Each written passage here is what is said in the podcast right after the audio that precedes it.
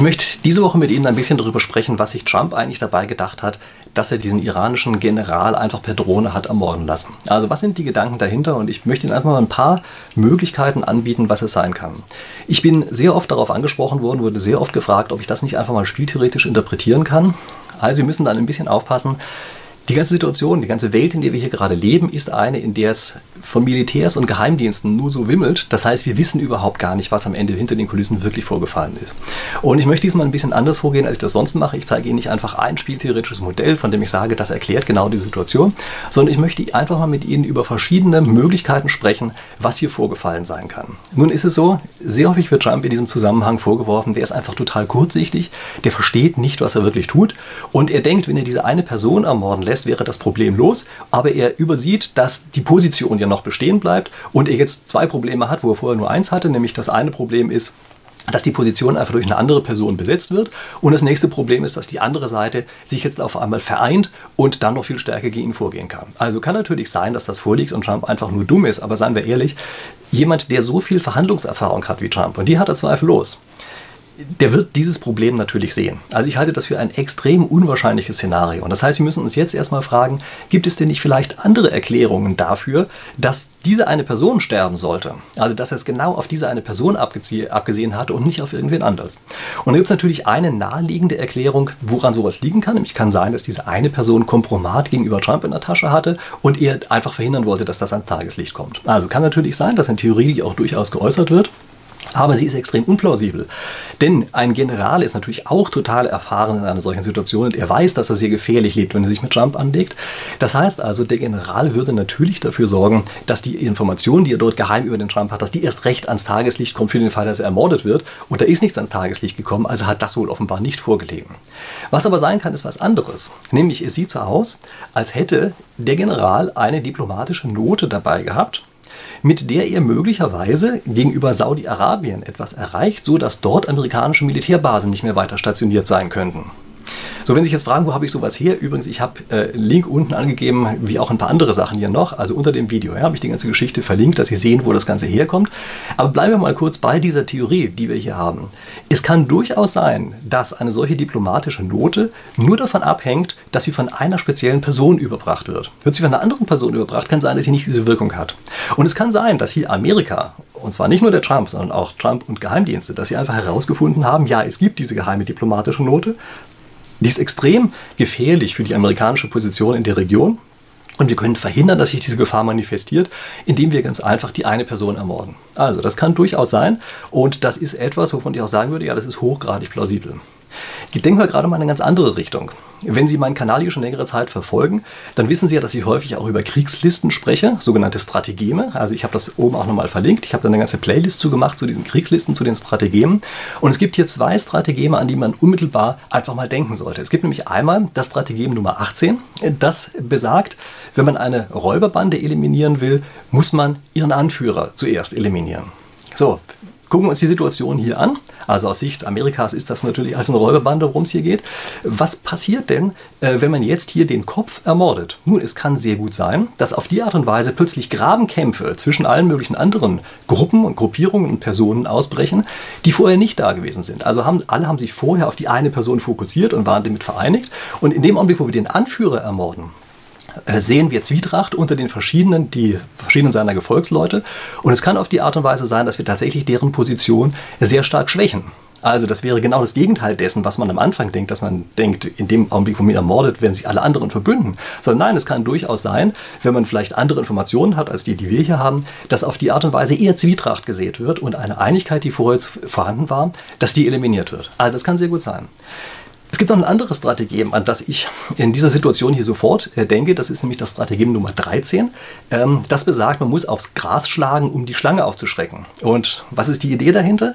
Nun, die Idee ist, dass man einfach mal jemanden, der sich irgendwo versteckt hat, sozusagen, dass er mal so ein bisschen draufhaut und ihn dann zu irgendwelchen unüberlegten Verhaltensweisen ähm, animiert. Und gucken wir uns an, was hier passiert ist. Also hier wurde ganz offenbar eine Seite aufgeschreckt und das Erste, was sie zu tun hatten, war erstmal ein anderes ziviles Flugzeug abzuschießen. Ich glaube schon, dass das in dieser einen Situation etwas ist, was sehr gut die Umsetzung dieses Strategems ist. Also einfach mal aufschrecken die andere Seite und sie zu Dummheiten äh, verleiten. Nun, das scheint funktioniert zu haben, denn dieser Flugzeugabsturz, der ist weder im Ausland noch im Inland vom Iran besonders gut angekommen. Also man muss sehen, das war schon mal eine Dummheit, die die gemacht haben und vielleicht genau als Folge dieses Aufgeschrecktseins. So, und dann gibt es noch was ganz anderes, woran man denken muss, nämlich es kann sein, dass Drohnenmorde dieser Art einfach nur eine Einschüchterung von Einzelpersonen sein sollen. Also es kann sehr gut sein, dass hiermit einfach nur Angst und Schrecken unter Amtsträgern in anderen Ländern verbreitet werden soll, indem man jedem sagt, pass auf, wenn ihr euch zu stark gegen uns richtet, wir können jeden einzelnen von euch jedes Mal einfach ermorden. Und das ist natürlich klar, das ist, ähm, wenn das eine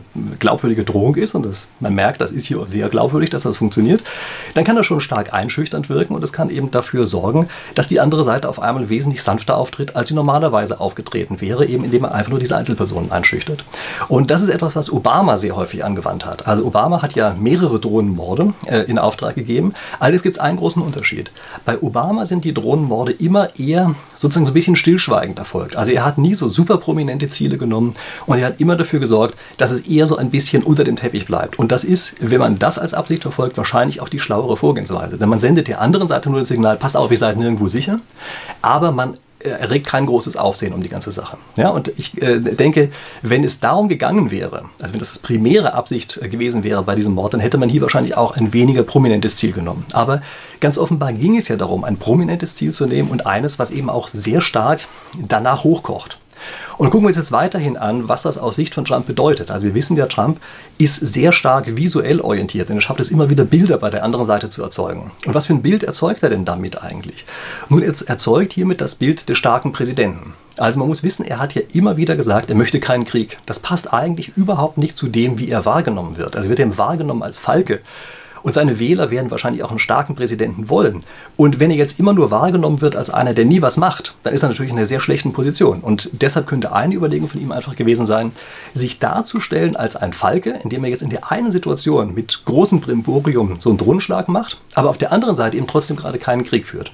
Also es ist äh, durchaus, also passt auch sehr gut in die Art und Weise, ähm, wie Trump denkt. Und wenn wir schon dabei sind, da gibt es natürlich noch die völlig offensichtliche Art, äh, wie man das Ganze interpretieren kann, nämlich er ist ja gerade innenpolitisch im Bedrängnis und es ist immer wieder eine einfache Möglichkeit, außenpolitisch plötzlich ein Riesenfeuer anzuzünden, um damit von innenpolitischen Problemen abzulenken. Und gucken uns das an, also das ist ja wirklich ein Feuer, was er hier ausgeführt hat, äh, was er hier angezündet hat. Und es ist eben eins, was extrem sichtbar ist und durch diese große Sichtbarkeit ähm, kann es natürlich durchaus sein, dass er einfach ein Burying betreibt, wie das so schön heißt, also ein Beerdigen irgendwelcher anderen Themen. Und da passieren auch noch alle möglichen, oder das kann auch noch gelten für alle möglichen kleinen Skandale, die er sonst noch so hat. Also zum Beispiel ist gerade noch in der Zeit auch rausgekommen, äh, dass wohl irgendwie bei einer Kreditgeschichte von der Deutschen Bank äh, Russen irgendwie was zugesagt hatten oder irgend sowas.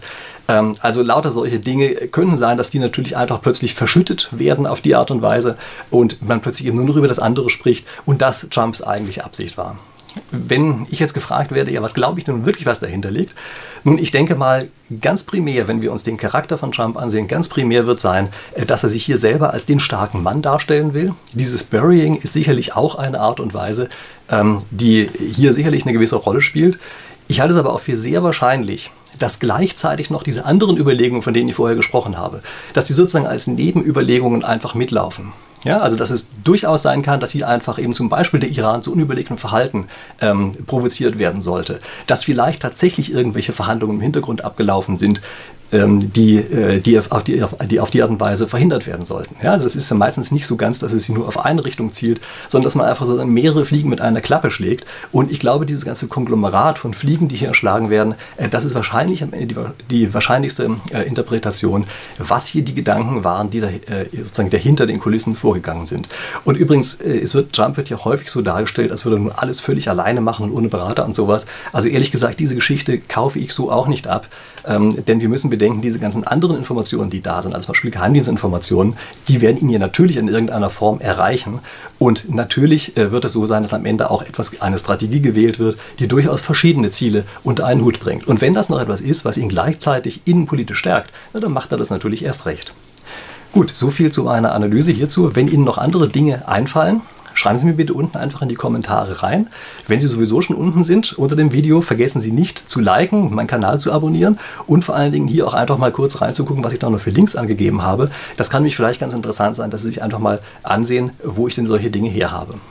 Schön. Damit haben wir eine Analyse für diese Woche hinter uns und ich ähm, freue mich darauf, dass ich nächste Woche wieder eine weitere Analyse und ein weiteres Thema zur Spieltheorie dann mit Ihnen teilen kann. Bis dahin.